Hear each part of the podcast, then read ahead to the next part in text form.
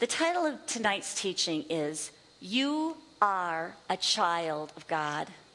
We're talking about identity and the importance of knowing your true identity to receive your destiny, including healing.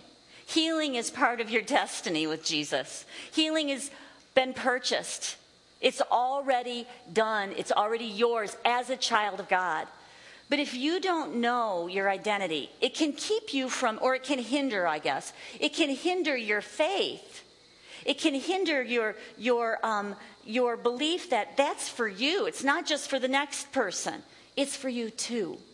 So, over the next few weeks, we're going to share different pieces of your identity, and we're going to talk today about the family that you belong to, the family that I belong to. We're going to talk about our really good father and how we just were blessed to be part of that family and not just part of the family of God, but chosen by God, adopted by God. So, the first scripture I want to read is John 1, verse 12 and 13. It talks about being reborn. But to all who believed him and accepted him, it's talking about Jesus to all who believed and accepted Jesus, he gave the right to become children of God. children of God. They are reborn, not with a physical birth resulting from human passion or plan, but a birth that comes from God.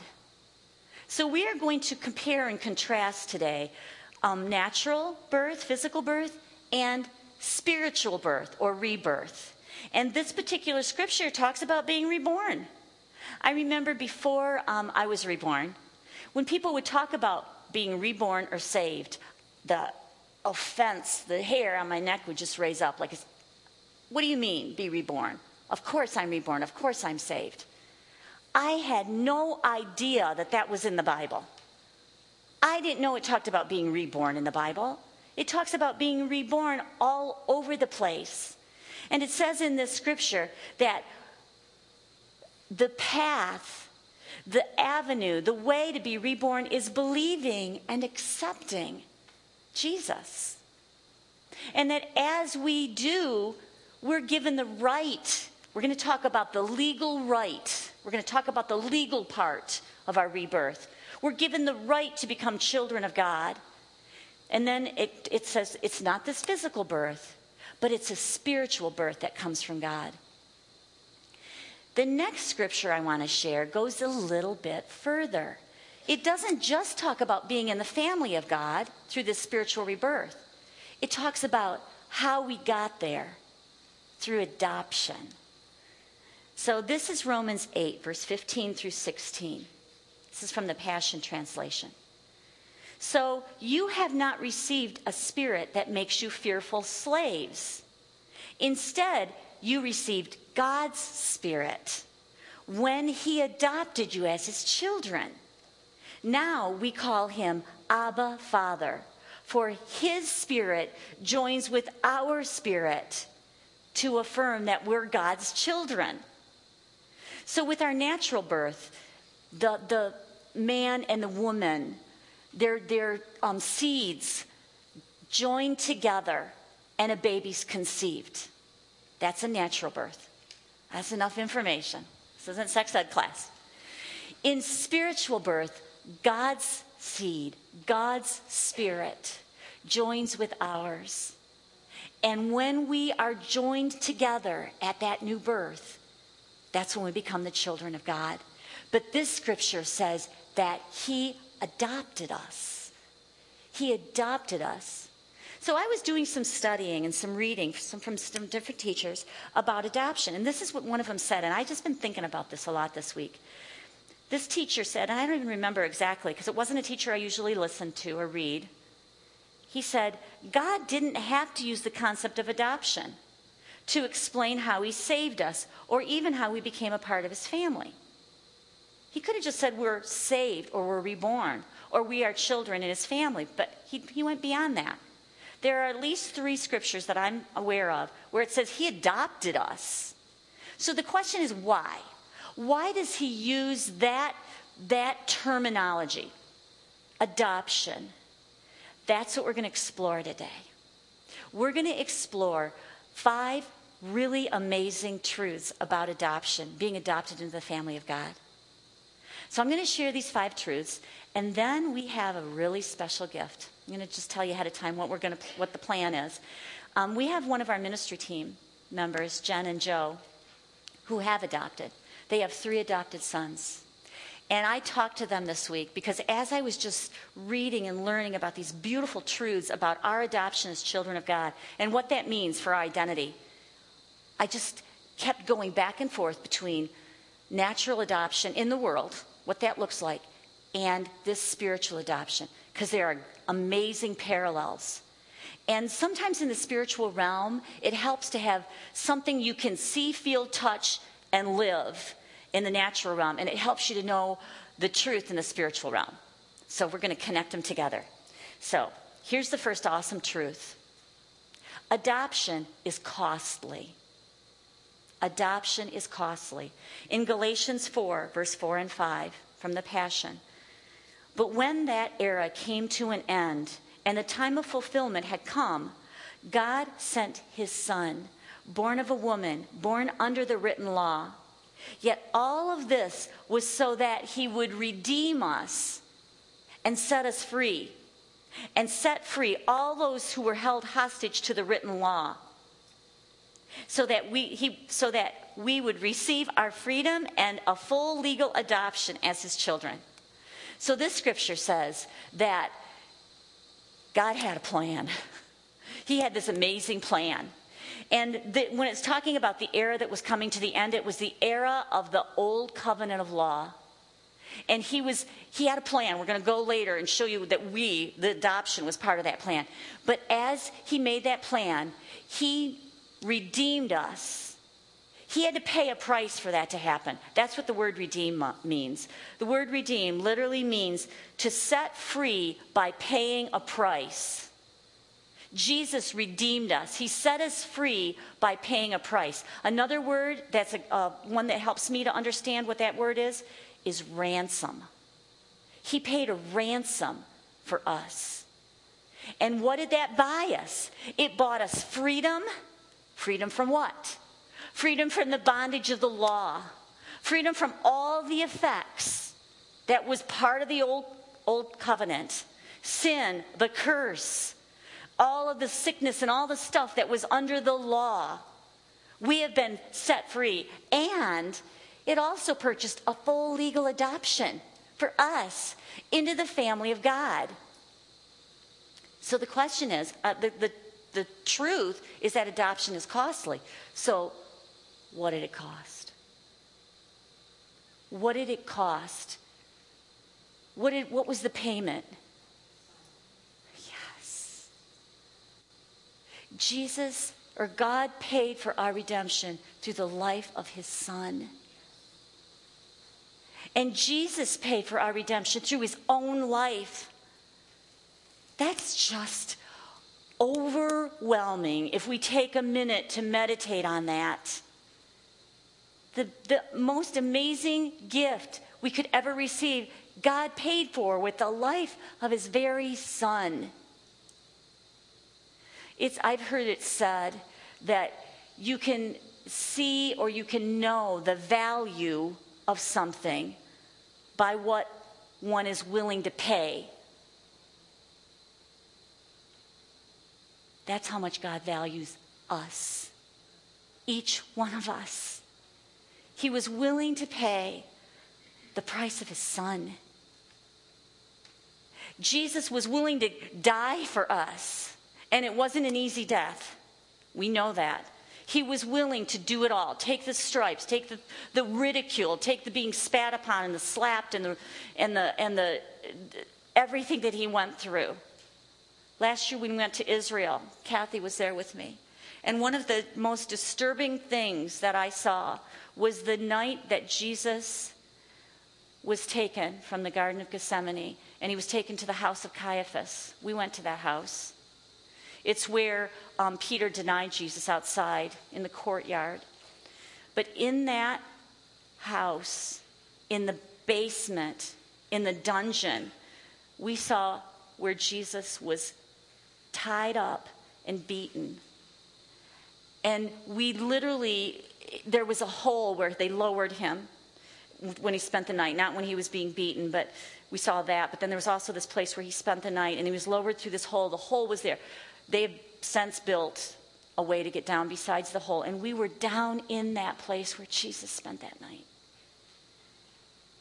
That's what he paid for us. It's just amazing. Adoption is costly. Galatians 3:13 says, "But Christ has rescued us from the curse pronounced by the law. When he was hung on the cross, he took upon himself the curse for our wrongdoing. For it's written in the scriptures, cursed is everyone who hung on a tree." So not only did Jesus pay for our sin, he took all of our sin into his body on the tree. That's 1 Peter 2:24. He took the sin, our sin, all of our sin, so that we could be dead unto sin and alive unto righteousness. By his stripes we were healed. That's all part of the amazing, precious gift that Jesus paid for. But there's more. He also defeated the curse. Sin came with a curse. That's the old covenant. There were curses for sin and there were blessings for obedience. But Jesus defeated the curse because he defeated sin. We talked about that last week. We are forgiven, we are righteous, and we are worthy. That's a powerful, important teaching. Please go back and listen to it if you weren't able to be here last week. But Jesus defeated the curse too with his death. So that's the first amazing truth. These truths are things we just need to just take time to feed our soul with because it's going to change our perspective. Here's the second one. This is the legal part of our adoption. We were moved from slavery to sons, from slavery to sonship or daughtership. We're no longer slaves. We were slaves. We were in bondage to the law. We were in bondage to all of the stuff in the old covenant. But we've been transferred. we've been transferred out of darkness and into the light. Okay, let's look at what the scripture says.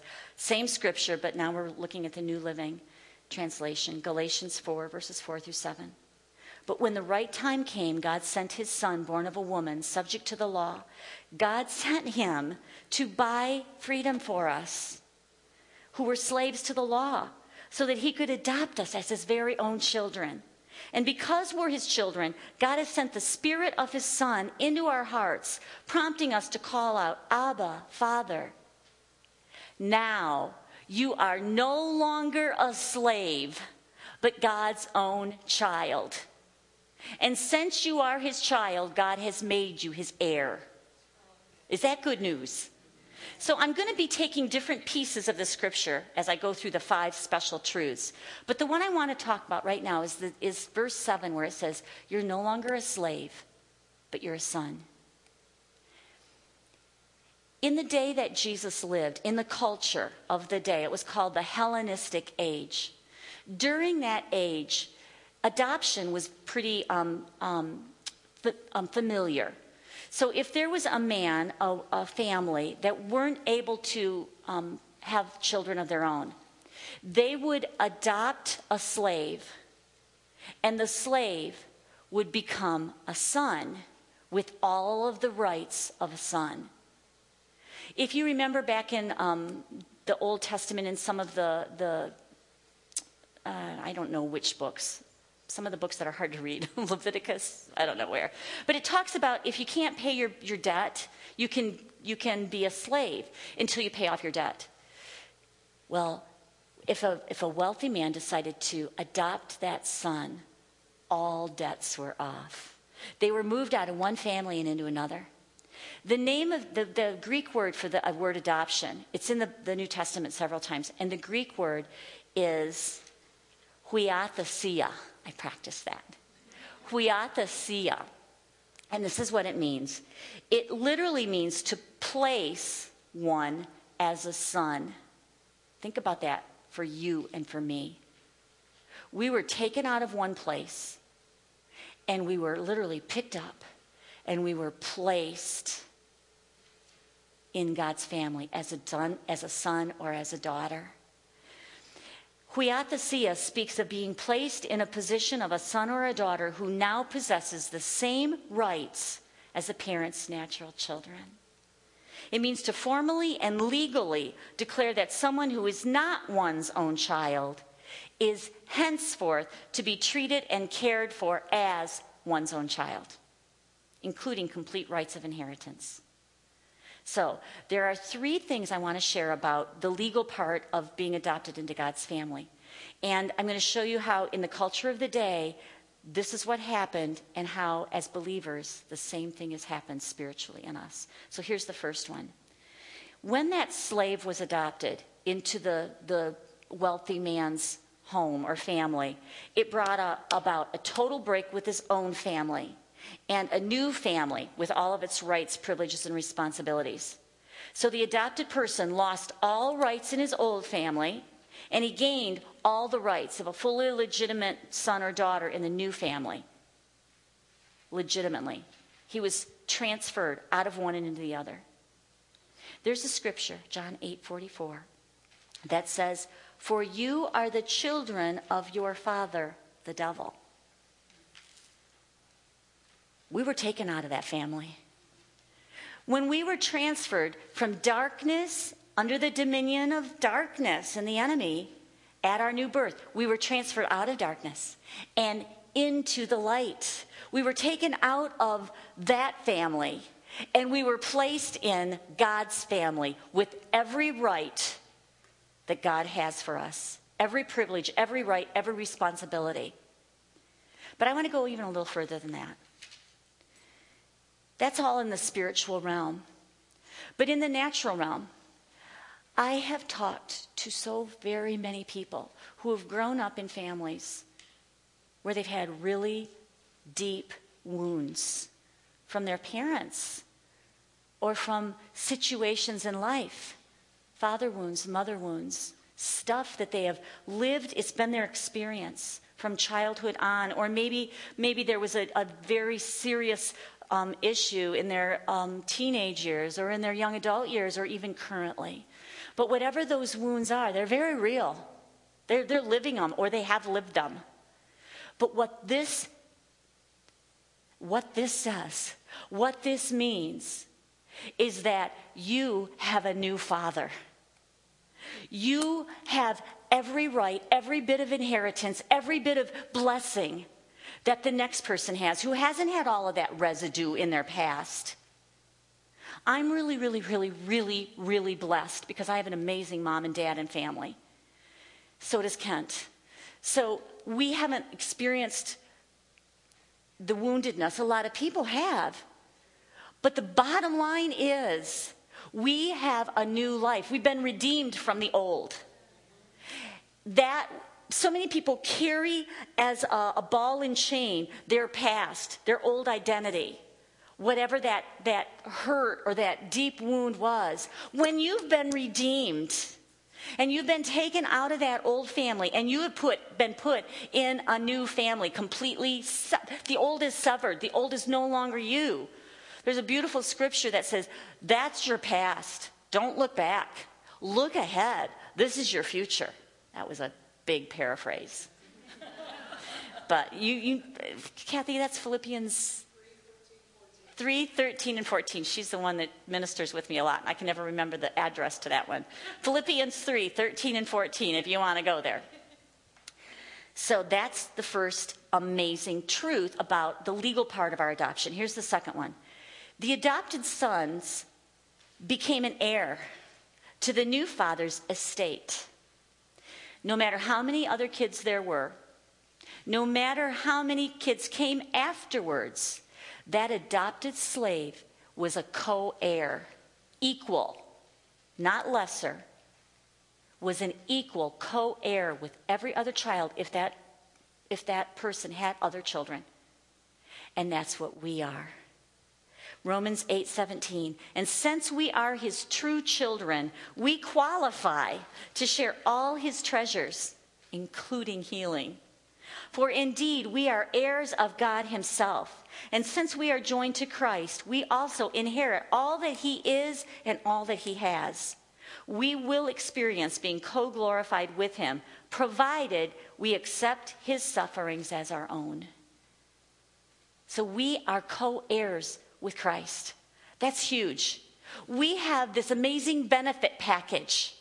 I taught several weeks ago on um, Psalm 103 verses 1 through 5. The amazing benefits. Every sin forgiven, every disease healed, redeemed from the pit, redeemed from destruction, crowned with loving kindness and tender mercies, youth renewed, all sorts of benefits, and that's only a few of them. We have been forgiven, we have been healed, we have been provided for. We have every piece of the inheritance. God is this amazing Father who wants us to have the best of everything. But it's up to us to know that's ours, to know that's our inheritance. If you have an inheritance and you don't know about it, it's not going to do you any good. We need to access it, receive this precious gift. So that's the second part, the legal part. We have an inheritance. Healing is part of that inheritance.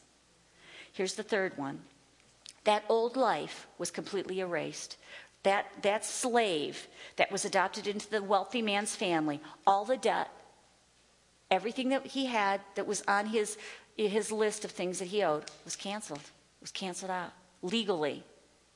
All debt was completely removed. Um, the adopted son was regarded by the law as a new person. And that's the same with us. In like manner, we, as adopted children of God, the past is gone. We are forgiven. We are free of guilt. Remember the, the scripture that said that we have been free, we've been liberated. We're free from guilt. We're free from sin. We're free from the effects of sin, from the penalty of sin. We're free from all the residue. We're free from the woundedness. But we have to accept it. We have to know that, and then we have to accept it and receive it. That's why this identity teaching is so powerful. We need to start feeding on who we are and let our hearts be renewed with who we are. Ephesians 1, verse 5 through 7. For it was always in his perfect plan to adopt us as his delightful children through our union with Jesus, the Anointed One, so that his tremendous love that cascades over us would glorify his grace. For the same love he has for his beloved Son, Jesus, he has for us. Let that sink in for a minute. The same love that Abba has for his beloved Son, Jesus, he has for you and me. We're his beloved daughters and his beloved sons. And this unfolding plan brings him great pleasure. Since we are now joined to Christ, we've been given the treasures of redemption by his blood, the total cancellation of our sins, all because of the cascading riches of his grace. That's ours, that's our identity. I'm going to tell you right now two pieces of testimony of people who have chosen to receive their identity in Christ. The first one is a man who spoke at our church last week. His name's Blaine Bartel. Never met him before Sunday. This man, a very short version of his story is that he was a very successful pastor. He had a successful uh, church, growing, expanding. Everything was going well. But he had a, a hidden sin, a sexual sin, and it was exposed. And when it was exposed, his life fell apart, completely fell apart. He lost his marriage, he lost his church, he lost all sorts of stuff. In the middle of that season, he was going to a 12 step program, like an addiction kind of program. And they were required, as part of the 12 step program, to check in like this. They would all get together, and each person, one at a time, would say their name, and then they would tell what they were addicted to. So Blaine Bartel would say, was required to say, Hello, my name is Blaine Bartel, and I'm a sex addict. This man, however, that wasn't his identity because he was a son of God. One day he was driving to that meeting, and God spoke to him on the way to that meeting and said, Don't check in that way. That's not your identity. When he went in that day and he got ready to do his required check in, he said something like this He said, Hello, my name is Blaine Bartel, and I'm a beloved adopted son of God. I'm an overcomer and I have overcome sex addiction. That's not who I am anymore. I am forgiven. I am righteous. What a difference. He was telling his true identity, he was declaring his true identity. The sex addict part, that's not who he was. He was redeemed. He had been that that had been paid for 2020 years ago. That's not who he was. And he chose to declare his true identity. All the Blaine said that all of the people in that in that meeting were like, "Oh boy, you're going to get in trouble. You didn't do what you were supposed to do."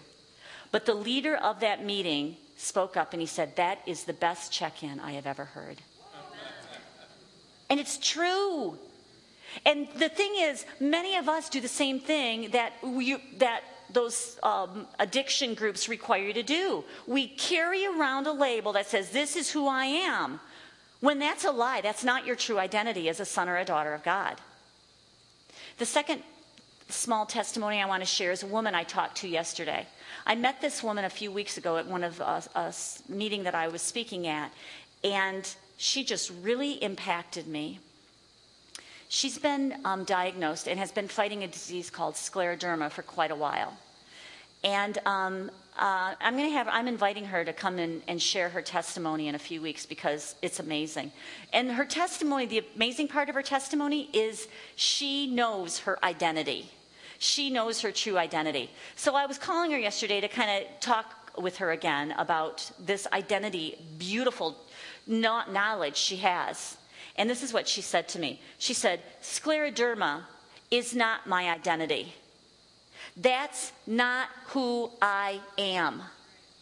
The doctors may say that I have scleroderma, but I know that God's taking care of me. And according to His will, I'm healed. So here's this woman, and she'll share her story when she comes to, to visit.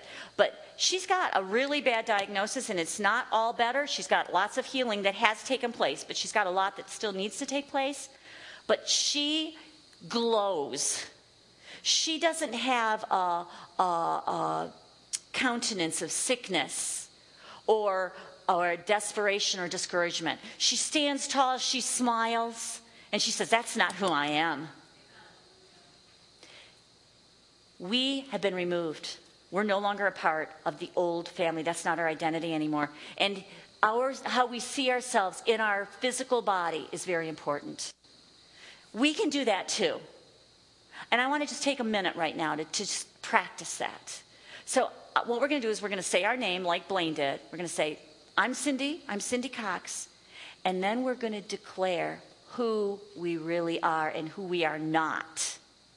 So I'm just going to get you going and then have you fill in the blanks. Okay? So this is what I want you to do. I want you to say, Hello, my name is, and say your name. Now, whatever it is that you may be fighting, I want you to put that in the blank. It might be cancer, it might be a poor marriage, it might be depression, it might be anxiety. Put that in the blank. And I'm just going to say, um, uh, I don't have anything right now that I'm fighting for. Thank you, Jesus. But if you were fighting cancer, say, Cancer is not my identity. Say that. Say whatever it is. That is not my identity. Cancer is not who I am. Yeah. I am healed. I am whole. I am the daughter, the beloved daughter of God or son. That's who I am in Jesus' name. Cancer is not my identity. Sickness is not my identity. That's not who I am. I was healed. I was made whole. I was filled with the joy of the Lord. I was filled with the promise. It's mine. I stand on it. Period. In Jesus' name. So we can just meditate on the truth of our identity. Now, if that feels like it's not true, do it more. Do it more. If it feels like it's not true, just keep feeding your soul, feeding your soul, feeding your soul with truth. Because if it doesn't feel true, that's an indicator that your mind isn't renewed to that truth. Okay, here's the next awesome truth about adoption there's more than just the legal aspect, way more. We have a very deep and spiritual bond with our Father through adoption. God doesn't leave us in the same condition we were before adoption. He doesn't leave us with feelings of not being accepted or not being loved. Rather, He pours His Spirit into our hearts to give us the experience of being embraced in His family. And I'm going to read the scripture that I've already read a couple times. I'm going to read it again Galatians 4 6. And because we are His children, God has sent the Spirit of His Son into our hearts, prompting us to call out, Abba, Father. So just close your eyes for a minute. I'm going to speak this truth again. I just read it. The Bible is true. I'm going to speak it again. God has sent the Spirit of His Son into your heart. God has sent the Spirit of Jesus into your heart. And because the Spirit of Jesus is within you and within me, it prompts us to call out, as Jesus did, Abba, Father. The term Abba is what Jesus called his Father. First of all, just the fact or the truth that Jesus called his God Father was all new. In the Old Testament, the name Father was never used for God. Jesus called him Father, but he didn't just call him Father, he called him Abba. Abba is a term of endearment. It's a very beautiful, intimate name, personal. I don't call my dad Father, I call him Dad. This word Abba, the best translation is daddy or papa. It's a very special, intimate term with a lot of love in it because there was a lot of love between Jesus and his Father. The same is true for us. Our Abba, our daddy, loves us as he loves Jesus. We read that a minute ago. He loves us that way. And it's he wants us to respond to that love. But we need to know it. We need to, to have intimate knowledge of this love of God. It's another whole huge topic in teaching. But the, the, the piece that I just want to share today is that we were adopted, and it wasn't just a legal matter. There was heart. There was this beautiful heart of God. The next truth I want to share about is number four our adoption by God was seriously planned. It was his plan A. It wasn't second best. This plan to adopt us as his children was plan A. Ephesians 1 5 says, God decided in advance to adopt us into his own family. By bringing us to himself through Jesus Christ, we were reconciled to God through Jesus. This is what he wanted to do, and it gave him great pleasure. Isn't that awesome? He planned in advance.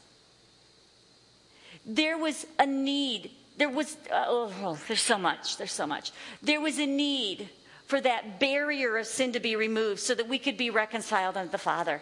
God knew that, and He decided in advance He wanted to do that. He wanted us in the family, He wanted to adopt us. And it gave Him great pleasure. Even though he had to pay a huge cost, it gave him great pleasure. And then the very next verse, verse 6, and I, I used the New King James because there was a specific word I wanted you to hear. To the praise of the glory of his grace, by which he made us accepted in the beloved. We're not rejected.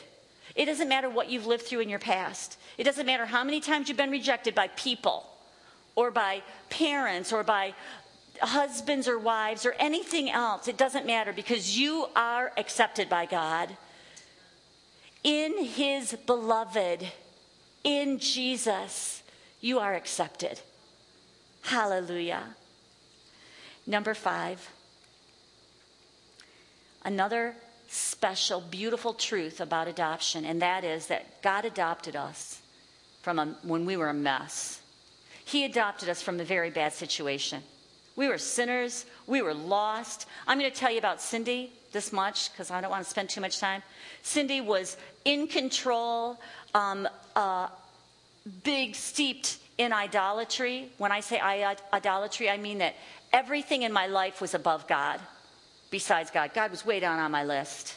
My priorities were whacked. I had a calloused heart in so many ways to so many sin, just world stuff. I was enmeshed with the world. I did things the world's way. And all of you could probably tell a story that was just like mine, and I could tell you a lot more dirt, but I'm not gonna. That's who we were. We were a mess, but God adopted us from that very, very bad situation. You know, in this world, many times, and Jennifer and Joe are going to tell us some of this in a minute, but many times parents adopt kids that are in a very bad circumstance. And they are adopted into a very good family. And there is a huge difference between the, the, the new family and where they came from. But God, our Father, crossed the greatest cultural barrier ever to redeem and adopt us because there was such a difference between God Himself and us. Ephesians 2 3 says, The corruption that was in us from birth was expressed through the deeds and desires of our self life. We live by whatever natural cravings and thoughts our minds dictated, living as rebellious children, subject to God's wrath like everyone else. That's who we were rebellious children. Romans 5 8 says, But God showed his great love for us by sending Christ to die for us while we were still sinners. We are adopted. We are the adopted children of God. God paid a huge price for us. It gave him great pleasure to adopt us. He adopted us when we were a mess because he wanted to. We've got the full inheritance. We got every legal aspect of adoption. We were taken out of the old family and put in the new fully, legitimately. And God did it with love unspeakable. So I'm going to have Jen and Joe come up now, and they're going to share their story of their adoption of their boys. And, um, and, and it's just going to, you're going to see through a real life situation just a snapshot of what Father God did for you and I. Come on up, guys. Do you need this? Yeah. I might take just a second to come on. And you're going to have to pass it back and forth. Fun. Fun? We good? Um, and, you know, since Cindy first talked to me about this, I've been really meditating on what, you know, the, the earthly adoption looks like in comparison to our Father's adoption of us. And um, yeah. I realized how many parallels there actually are. I never yeah. had thought that much about it. Uh, we adopted, louder? Is this better? Yes. Okay. yes. We adopted our three boys 10 years ago, and they came from a pretty horrific background. Um, they were abused, neglected. They could tell you stories, and they did tell a lot of stories yeah. at the beginning. Um, and we had no idea what we were doing. And one of the things that, that God laid on my heart last night, I was praying about it, and you know they do those commercials about there are no perfect parents, and um, for foster families and adopt families, and, and we did not foster. We went straight to adoption. We, I couldn't foster because I might have to give them back. Um, but one of the, the scriptures that God really reminded me of last night was Matthew 7:11, where um, as imperfect as we are, and yet we still want to give such good things to our kids. God wants to do even more. And I think as adoptive parents, we we were empty nesters. We had the house to ourselves. We had a really, you know, easy life, and we decided to bring in three boys and turned our world upside down. Um, and we were blessed beyond words, and we just loved. We, we still love. We love what they've done to our lives. They love who they are, and um, what what blessings they brought. And we fought tooth and nail for schooling, for all the things that you have to do. And for our kids, they were they were seven. Um, we have twins that are seven, and a son who's was ten at the time. And they'd had a pretty horrific educational background um, during their time in foster care. They'd been in lots of different schools in inner city Detroit, and they um, needed some catching up. And we had to fight for special services. We had to fight, and our, our twins are really bright, and they needed to be challenged, and we had to fight to get them into a gifted program. And again, I think about how our Father fights for us. Amen. Um, and it's so much more than what we did. And I, I just am a little, it, it's just been kind of amazing to me. Um, and they, they have our identity, they have our last name, their birth certificates. Um, I have birth certificates that say, oh, look, we've got one up there. Um, it, it shows that I had them. I was never in that hospital. and there's yeah. their old identity is completely gone. So if you look at that birth certificate, it's kind of hard to see up there, but it has all the data from their birth. So their the date they were born. This is Michael's. I don't have the weight. And um, all of that information. But when it says parents, it has Jen's and Joe's name, and their um, and their birthplace, and their birth dates. It doesn't have their birth parents. It has them. Yes. Their whole identity is completely gone. They That's are the legal they are part. Kirschners. And Amen. Amen. and and they're quite proud of being Kirschners. It, um, for a while, it was a hard adjustment to get used to changing their name and using a different last name. And I was telling Cindy there was a time not too long ago they had to fill out something. I think they had to put in any aliases or previous last names, and they couldn't even remember how to spell their former last name. Wow.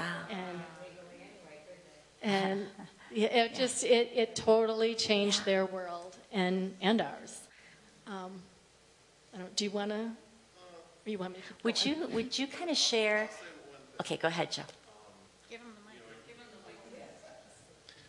That when we were thinking before the whole process even started, and you wonder how God is involved in your life, and you wonder how these different portions of your life are woven in different places and time. You know, we both woke up and we had, and, and God talked to us independently. He said, You know, I want you to adopt. Now, we thought he wanted us to adopt one girl, but, and then, and I'm telling Jen this, and she says, I had the same, I had the same word from God that I need you to, I want you to adopt. And so I'm, I'm of the mind, I, I'm kind of simple in this way. When God tells me to do something, I don't think about it, I just go for it. Awesome. When Papa says do it, you just do it. So that's how the whole thing starts, and you just never know how these things intertwined in your lives when God's He's totally in control of these things. And we, we do have a, a biological daughter also. And you know, as soon as we got the boys, our will changed. Our mm-hmm. kids all have equal division amongst them.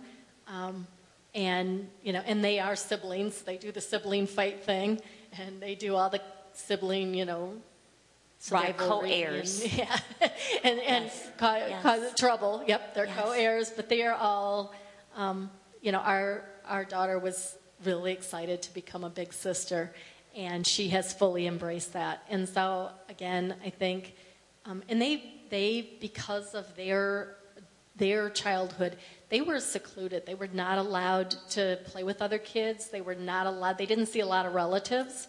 Um, they didn't have a whole lot of social interaction. And um, they were really excited about their big family. And, you know, they now, they do, they have a huge family and they have friends and neighbors that looked out for them. Um, God put a lot of protection over them. There was some drama early on with the bio parents trying to find them. And talk about, again, God protecting his kids. He, um, we, we had police officer living across the street, uh, reserve police officer, caddy corner, a police officer next door, and they were all guarding our house pretty closely. Wow. And, um, but yeah, they, they have become totally different Yes. kids. They, the, the kids who um, were, were treated as second, less than, um, in, in school and in the community are, you know, our twins graduated in the top of their class. They're at Purdue University as engineer students. Hallelujah. And they have Hallelujah. just, yeah, and they were, they didn't, they weren't social kids, and they, um, they laugh, we tease them because they're now very social. But it took a while. But they, once they really realized their identity and who they were, and that their parents loved them, and that their parents weren't going to embarrass them in public much, um, and Much. they- well, we might a little, but not in the way that they had been embarrassed in the past. And once they really got that, they became totally different kids. And I think Jamie can probably attest to that too. She's watched them Yeah. grow up.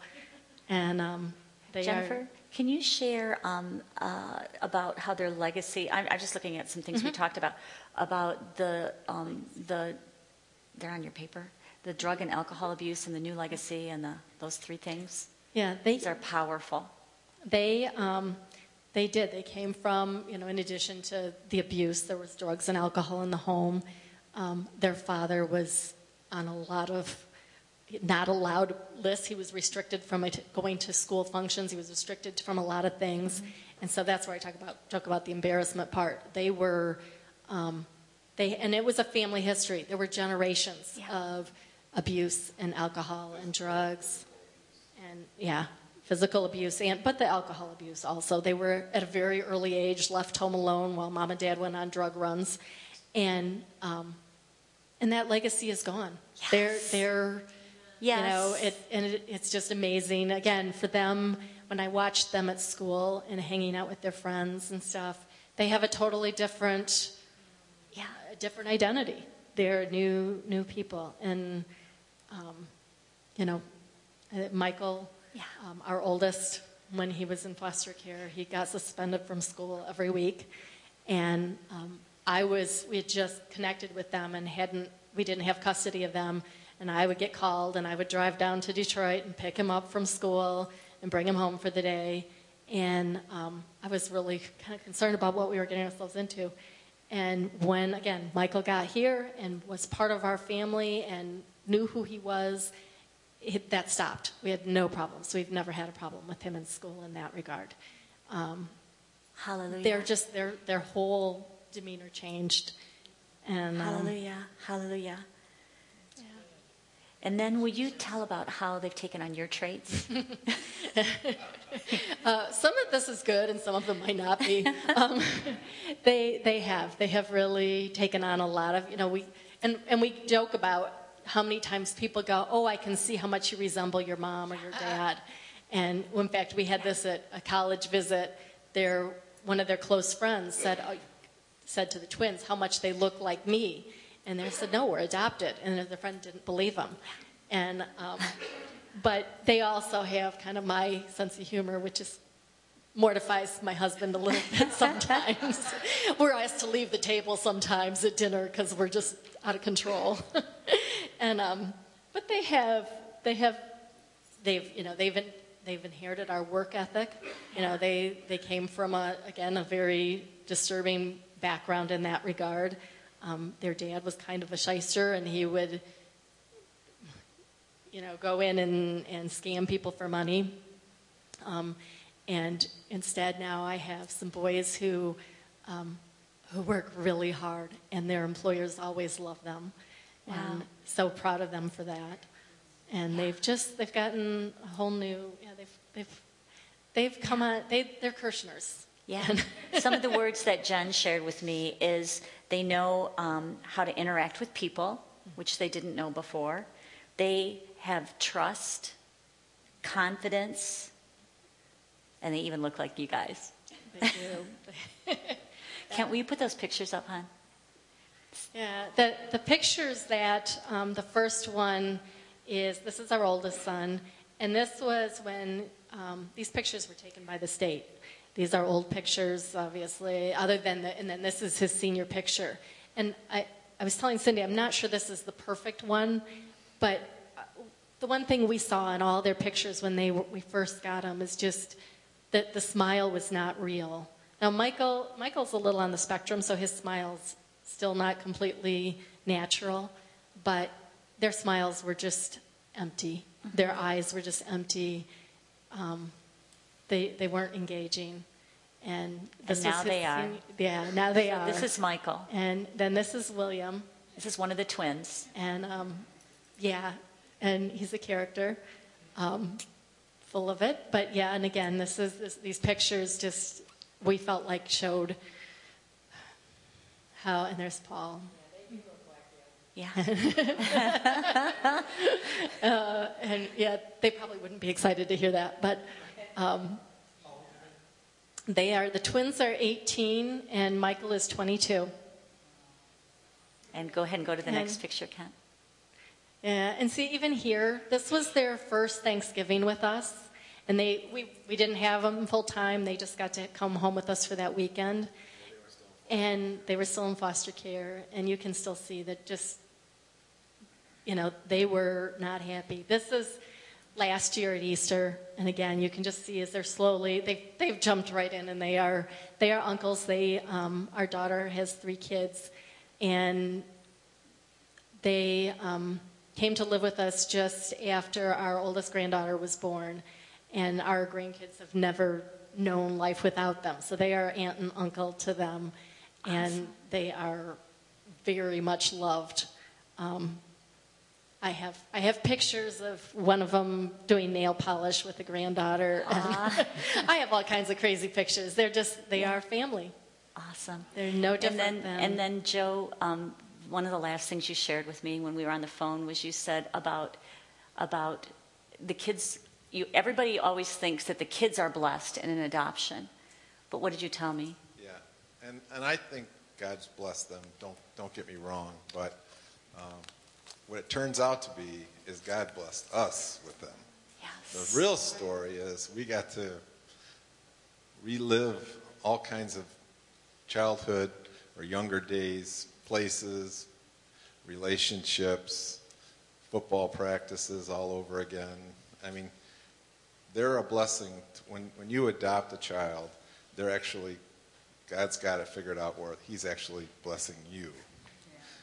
And it's not so much a blessing to them. It goes back to the what that says about us as God's children. You know mm-hmm. that that how much He loves us Yes. and how significant we are to Him. Yes. And He He had it all planned long Yes. before. It was all predestined. But um, And it brings him great pleasure. it does. We, we, We bring, bring him, him pleasure. pleasure.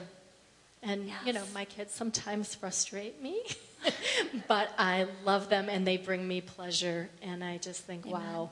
And back to how much more God loves us and how much more we mean to Him and how much more pleasure we bring Him. Amen. Amen. Thank you. Thank you, you guys. Thank you. Thank you. That was beautiful. Isn't God good? Isn't God good? So this morning, as I was praying, and I just want you to just kind of meditate with me for just a second, and then we're going to go into corporate prayer. As I was meditating this morning on on who I am as a child of God, who I am, how God chose to send his son Jesus to make the way for me to be adopted into his family, how he planned in advance and it gave him great pleasure. How he legally made the way for us to be adopted into his family, how he legally made the way for the price to be paid for us to be redeemed, how he purchased for us our inheritance, and that we are co heirs with Christ himself. Jesus, the Son of God, we are co heirs. All that He has, all that He is, God sees us through Jesus. That He joined the Spirit of God with us, the Spirit of Jesus in our heart, in our spirit, that we are connected, that Jesus is in us, and that the love that Jesus has for Father just rises up in us and, and um, uh, confirms, affirms in us, in me, in you, that we are enfolded in the family of God, just like Jen and Joe's kids are enmeshed, immersed in the Kirshner family forevermore, forevermore. That's who we are in the family of God. And that God did so much more than just the legal part of it. Yeah, He did a lot legally. He had to, because He is a God of justice. But He chose to pull us out of one family and bring us into another and not leave us like we were. Jen and Joe didn't leave their kids like they were. They started to love them to life. They loved them into healing, into wholeness, into knowing that they were accepted. And that's what God has done for us. He loved us to the fullness of life. We weren't perfect. We were far from perfect. Jen's and Joe's kids were a mess. So were we. But God saw the potential. He saw the gifts. We, he valued us so greatly. And it just blessed him to dream with us. To, it blesses him. It's not past tense. It blesses him to dream with us, to, to stir our hearts up and to, to help us to, to step into whatever it is that he's, he's blessed us with or He's called us into. Our daddy's so proud of us. Just as Jen and Joe are pouring out their pride for those boys, that's what Father God's doing for you. He's so proud of you. Jeanette and Eileen, he's so proud of you. Mary Lou, Barb, he's so proud of you. And every one of you, by name, he is so proud of you. He's an awesome daddy. So, Father, we just stand in this place right now of awe. Father, I pray from the very depth of my being that we believe we are who you say we are. And we step into that role of sons and daughters. And we let you father us. We let you nurture us. We let you provide for us. We let you take care of us. We let you be strong for us. We let you go to battle for us. We let you take care of us. We receive it, God. I just declare it. I declare it for me and I declare it for this body. We receive, God. We receive what you've gifted us. You didn't die in vain. You didn't do this plan, this amazing plan, in vain. We receive it and we thank you for it. In Jesus' name. Amen. Amen. Amen. Amen.